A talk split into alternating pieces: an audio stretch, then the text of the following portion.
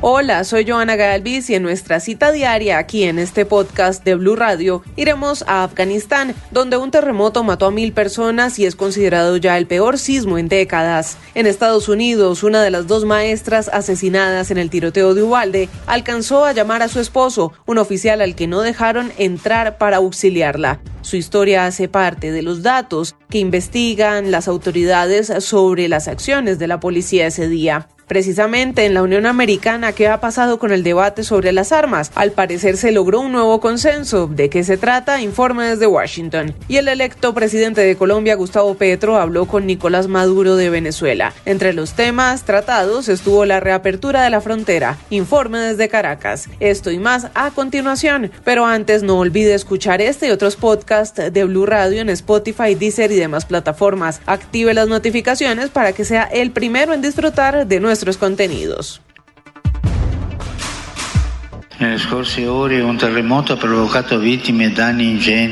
Hace pocas horas un terremoto ha provocado víctimas en Afganistán y expreso mi cercanía a todas las personas que han sido afectados por este terremoto. Rezo especialmente por quienes han perdido la vida y por sus familias.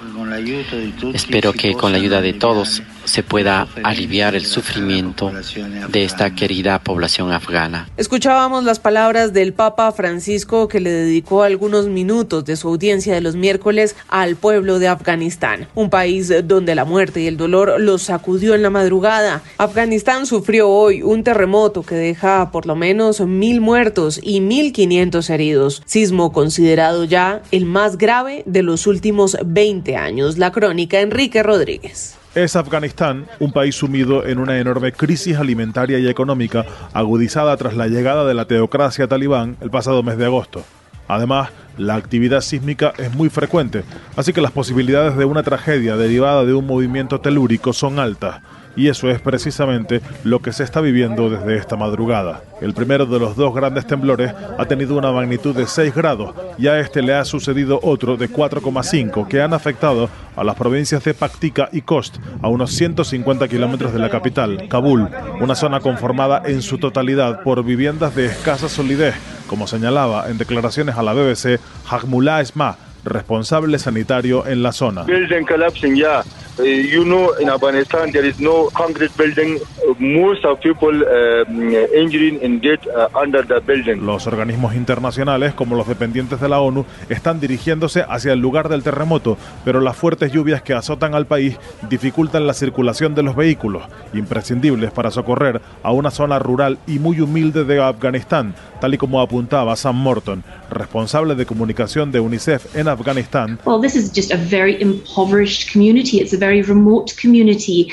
Um, you know, it's very mountainous. The mud is, is making roads difficult to, to travel. Mientras tanto, las pocas imágenes que llegan muestran a unos equipos de rescate que se afanan por buscar entre los escombros a quienes esta tragedia los sorprendió mientras dormían. Cambiamos de tema y vamos a Estados Unidos. El Senado acordó un proyecto de ley para restringir el acceso a las armas de fuego. Carlos Arturo Albino, ¿qué alcances tiene este acuerdo y si realmente responde a las inquietudes de los ciudadanos? Los negociadores del Senado llegaron a un acuerdo en las últimas horas sobre un proyecto de ley partidista sobre la violencia con armas de fuego. Este acuerdo se da como respuesta a los tiroteos masivos en Texas y Nueva York que estremecieron a la nación. La legislación endurecería las verificaciones antecedentes para los compradores de armas de fuego más jóvenes, requeriría que más vendedores realicen verificaciones antecedentes y reforzaría las sanciones a los traficantes de armas. Jaime Flores, portavoz del Partido Republicano, en conversación con Blue Radio. Que tiene que ver con algunas restricciones, eh, algunas medidas también sobre el tema de la salud mental y unas medidas también que tienen que ver con inversiones en la seguridad en las escuelas.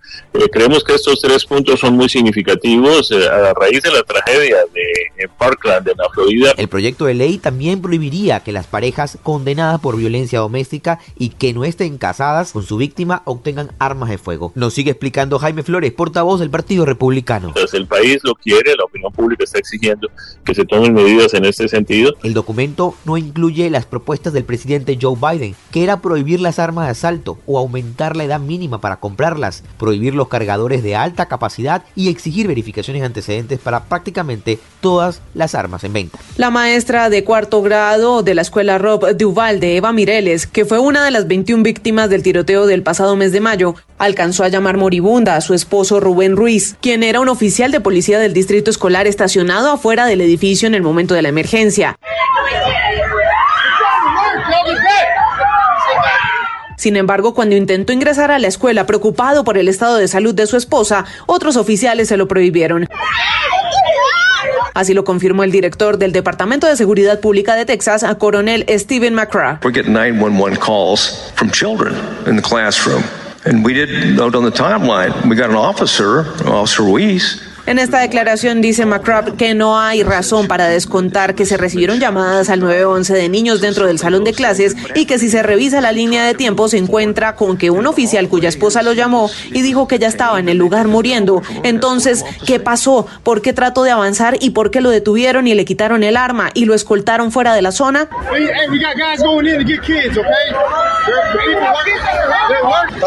no hacen nada. Lo que pasó con la maestra Mireles y que la puerta del salón de clases en Ubalde no estaba cerrada a pesar de que la policía esperó una hora por la llave. Son muchas de las irregularidades que hoy se investigan sobre la acción de los oficiales. La alcaldía de Ubalde confirmó que la escuela ROF será demolida. Y de Estados Unidos nos movemos hacia Sudamérica. Nicolás Maduro se refirió a la llamada que tuvo con el presidente electo de Colombia, Gustavo Petro. En un trino, Maduro dijo que lo felicitó por su victoria y que dialogaron sobre la disposición de restablecer la normalidad en las fronteras. También hablaron sobre diversos temas como la paz y el futuro próspero de ambos pueblos. Precisamente el tema de la reapertura de la frontera ya comienza a generar reacciones hasta en la oposición venezolana. Santiago Martínez en Caracas, que dice los gremios empresariales tras este primer acercamiento Maduro-Petro? Hola, sí, Cabecol, que es la Cámara de Comercio Venezolano-Colombiana, renace tras siete años de nula actividad económica por la frontera común. Luis Alberto Rusián, su presidente, no solo se alegra por las empresas, sino asegura él que son quienes viven allí en toda la zona los primeros en beneficiar. Felicitamos esa decisión y que lo anuncie de esa manera y que sea, ojalá, lo más pronto, porque detrás de toda la actividad productiva comercial está la gente. Y es que el anuncio del presidente electo Gustavo Petro hasta cayó bien en sector opositores en el Parlamento venezolano, quienes aclaran no ser petristas, pero que entienden lo que sucede en la frontera. Diputado José Gregorio Correa, integrante de la Comisión de Política Exterior. No pensamos en Venezuela que un gobierno de Petro podría ser favorable para Venezuela. Al reanudar nuestras relaciones diplomáticas y consulares, es lo más útil que nos ha ocurrido. Allí, en el Parlamento, también Iris Varela, hoy primera vicepresidenta del Legislativo, instó a Petro a cumplir lo siguiente. No dejarse tumbar. Ese es el principal deber que tiene Gustavo Petro. Incluso Varela, que desde hace 22 años es una de las más fieles militantes del oficialismo, asegura que la victoria de Gustavo Petro es similar a lo que logró Chávez en 1998. Está transitando la espada del libertador por América Latina. Ese triunfo de Colombia es también un triunfo de Chávez. Sin resaltar que hasta ahora Nicolás Maduro solo se ha limitado a trinos y al comunicado oficial, algo que seguramente cambie en las próximas horas cuando amplíe detalles de esta conversación que ya sostuvo con Gustavo Petro. Gracias Santiago y la Agencia Internacional de Energía le advierte a Europa que debe prepararse para la interrupción total de suministro de gas ruso para el próximo invierno. Pide también que se mantengan abiertas las centrales nucleares envejecidas. Silvia Carrasco. El jefe de la AIE Fatih Birol advierte a Europa que se prepare para el cierre total de las exportaciones de gas ruso. Explica que la decisión de Rusia de reducir el suministro de gas a los países europeos la semana pasada puede ser un precursor de más recortes. La Agencia Internacional de Energía piensa que los recortes de suministros persiguen evitar que los países europeos llenen sus almacenamientos y de esa manera tener más posibilidades de presión durante los meses de invierno. Las recomendaciones de la agencia incluyen reducir la demanda de gas, mantener abiertas las centrales nucleares, pero también encender viejas centrales eléctricas de carbón a pesar de las preocupaciones sobre el aumento de las emisiones de carbono.